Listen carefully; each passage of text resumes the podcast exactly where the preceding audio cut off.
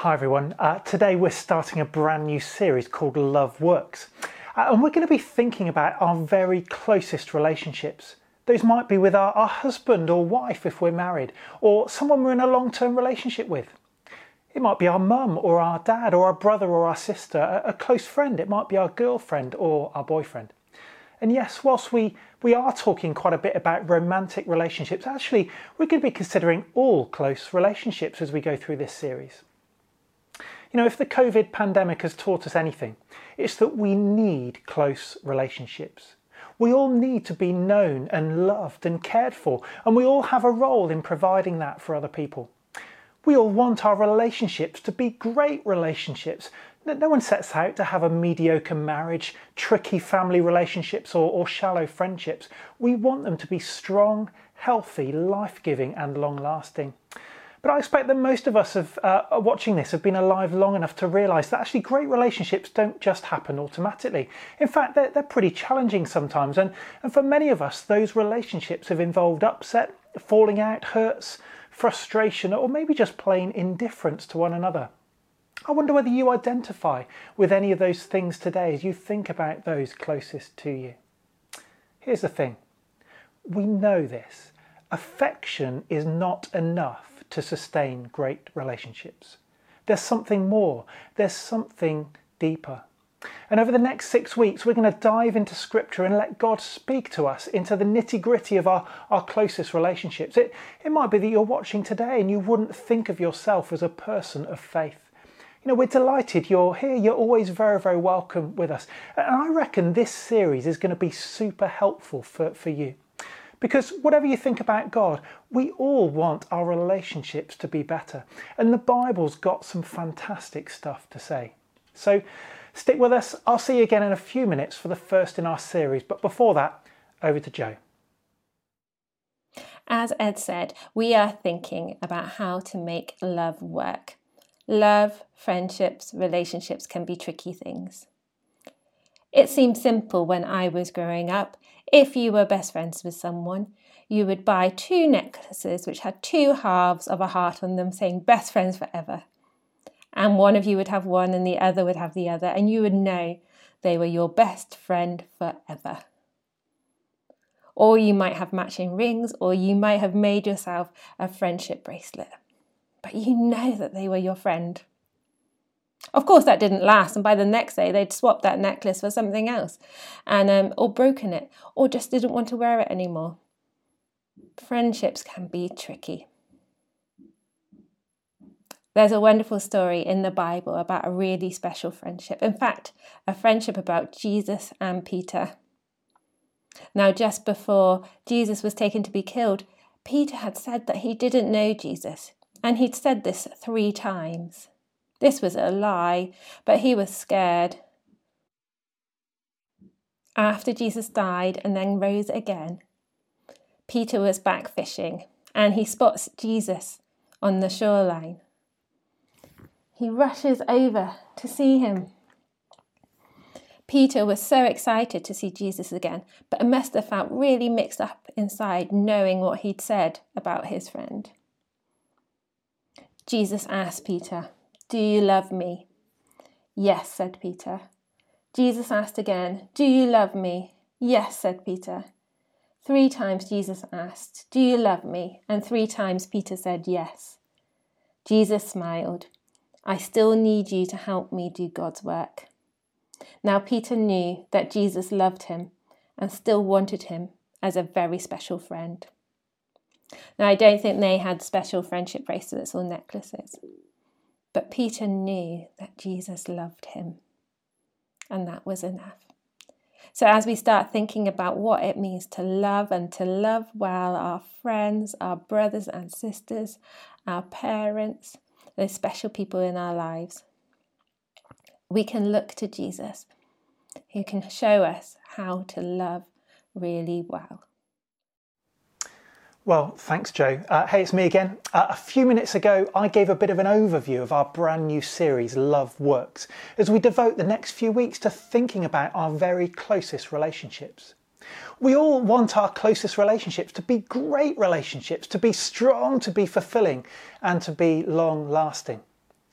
But let's make this real for a minute. You know, right now, wherever you're watching this, call to mind a particular close relationship that you really want to be a great relationship.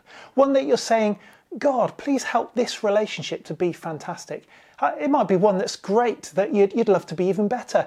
It might be a relationship actually where, where things have been a bit tricky and the idea of it turning into a great relationship just doesn't feel very realistic right now. Just, just bring it to mind. Have you got one? Great. Well, we'll just hold it there as we unpack this further today. You know, Jesus gives us the foundation for all great relationships. In John's Gospel, chapter 13, Jesus is spending some time hanging out with his closest friends, his disciples. Uh, th- these are the people he's been hanging with day after day, travelling around with, having adventures with, and he's having an evening meal with them. He's teaching them and he's inspiring them about how they are to live their lives the conversation gets a, a, little bit heavy as he predicts that one of them is going to betray him. And then he predicts that another, Peter, uh, that's the friend of Jesus that Joe was talking about just now, uh, that the Peter was, was going to deny that he even knew Jesus uh, when uh, put under pressure. And it's in this context that, that Jesus gives the secret to great relationships. And here it is, verse 34. A new command I give you love one another. Hang on a minute, you know, what's, what's special about that? You know, that seems pretty ordinary and obvious, doesn't it? Is this really some radical big secret to great relationships? Love. You know, any singer songwriter or film producer could have told us about, about that, and they regularly do. But, but what Jesus does here is he turns a word that we always associate with relationships, love, a word that we so often use as a noun, and he turns it into a verb. He could have said, Here's the secret have warm feelings of affection for one another. But, but no, he says, here's a command. Here's something you decide to do love one another. In other words, the secret, the foundation to great relationships is not a feeling of affection, but it's action. It's something that you do. In all of your relationships, affection will get you started easily, but action will keep it going. Know, thinking about romantic relationships for a minute, we all know that, that falling in love is dead easy and quite exciting. Staying in love is much, much harder. Love works. So, if love is a verb, if it's something we do, then what does that doing look like? Jesus goes on, As I have loved you, so you must love one another. When it comes to love, where do we look to for direction? You know, should we look to the, the prevailing culture? Should we look to Hollywood? What about social media or Spotify? Should we look uh, at the way we feel that the majority of our friends show love? Should we take a lead from our parents? You know, it's my mum and dad's golden wedding anniversary next month. I'm so grateful for their example of what it means to love. But when Jesus says, As I have loved you, he's saying, when it comes to love, let me show you how it's done. Follow my example.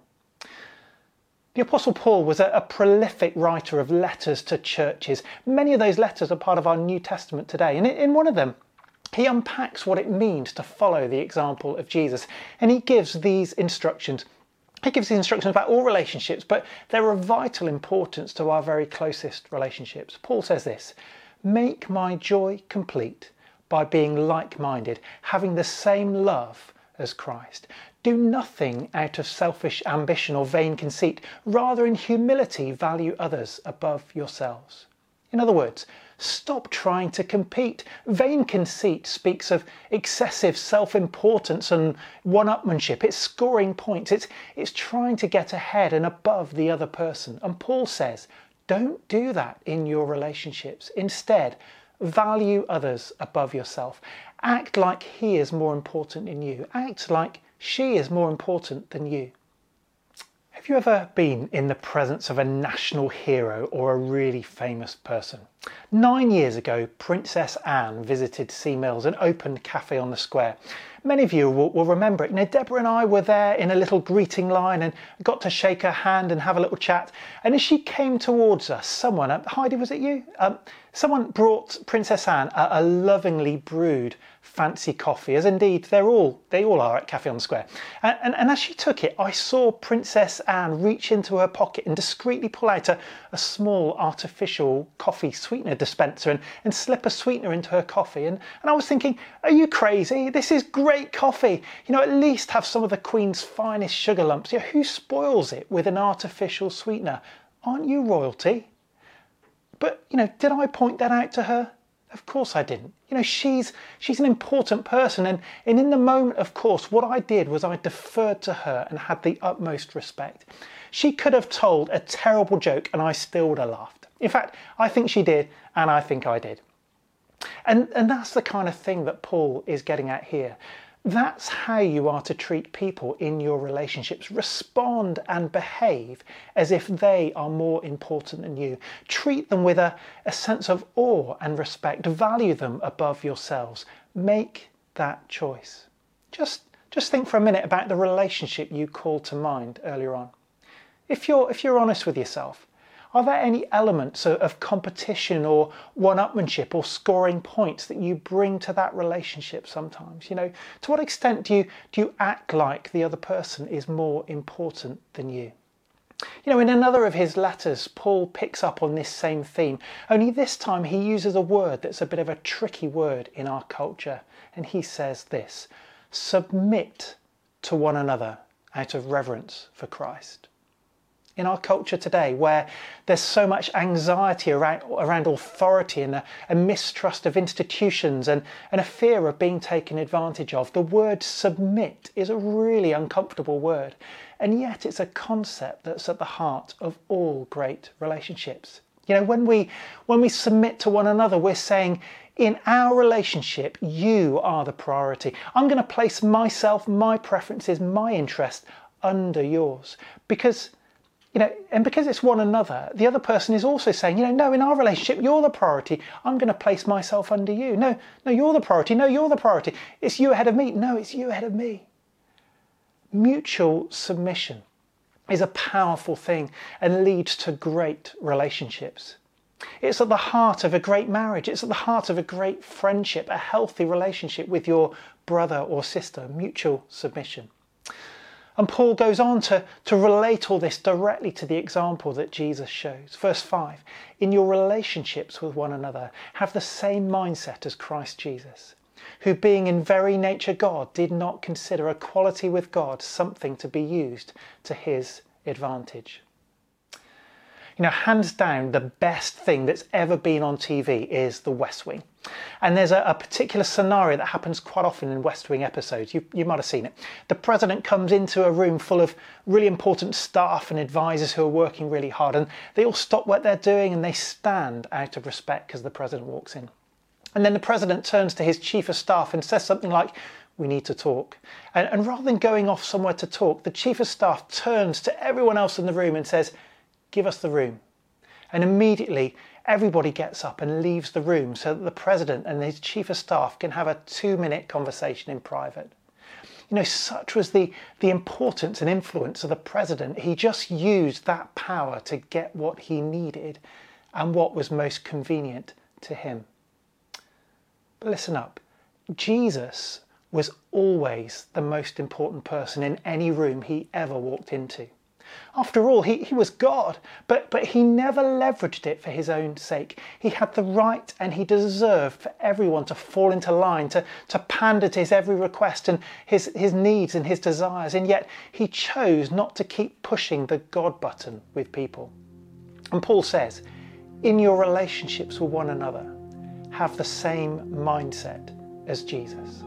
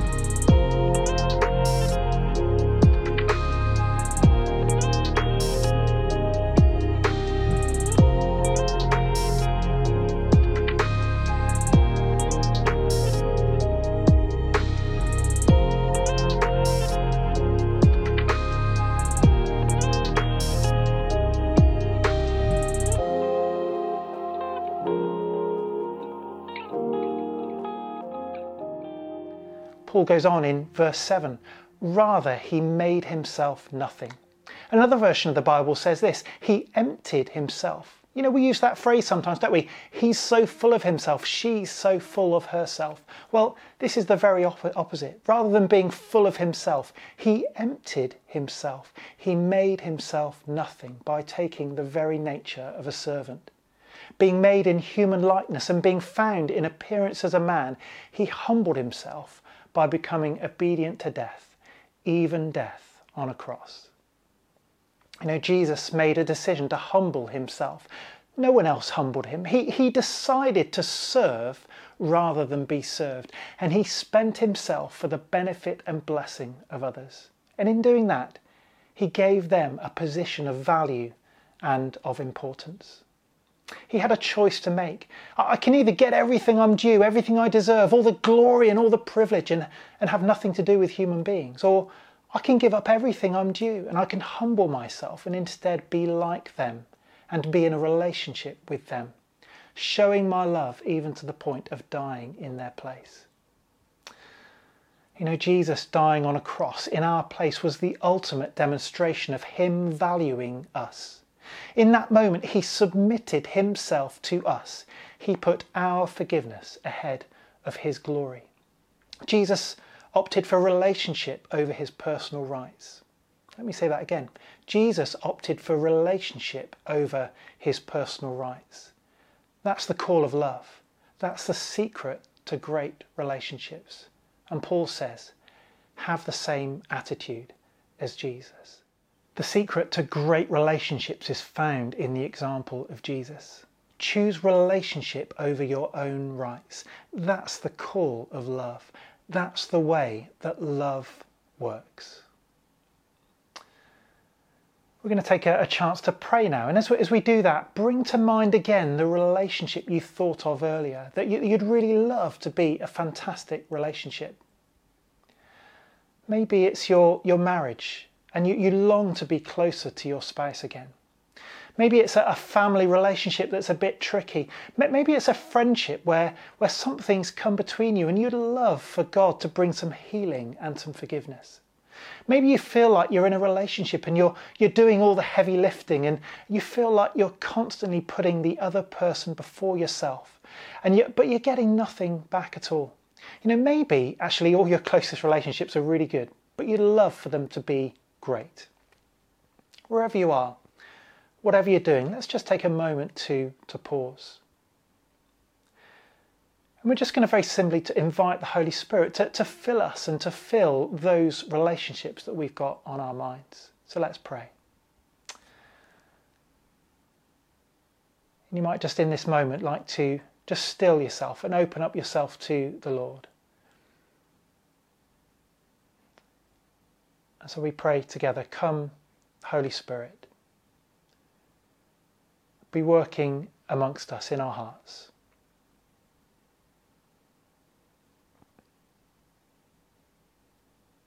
We recognize, Lord, that it's super easy to think about this stuff and say this stuff, but it's really, really tricky to put it into practice. It's really, really hard to value others above ourselves.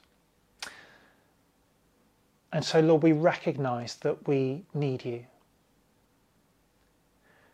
we know that these things are, great in theory, and yet when we think about the other person that we're thinking about, the relationship that we're thinking about, we can perhaps feel that, that actually it's just so tricky to do it in that circumstance.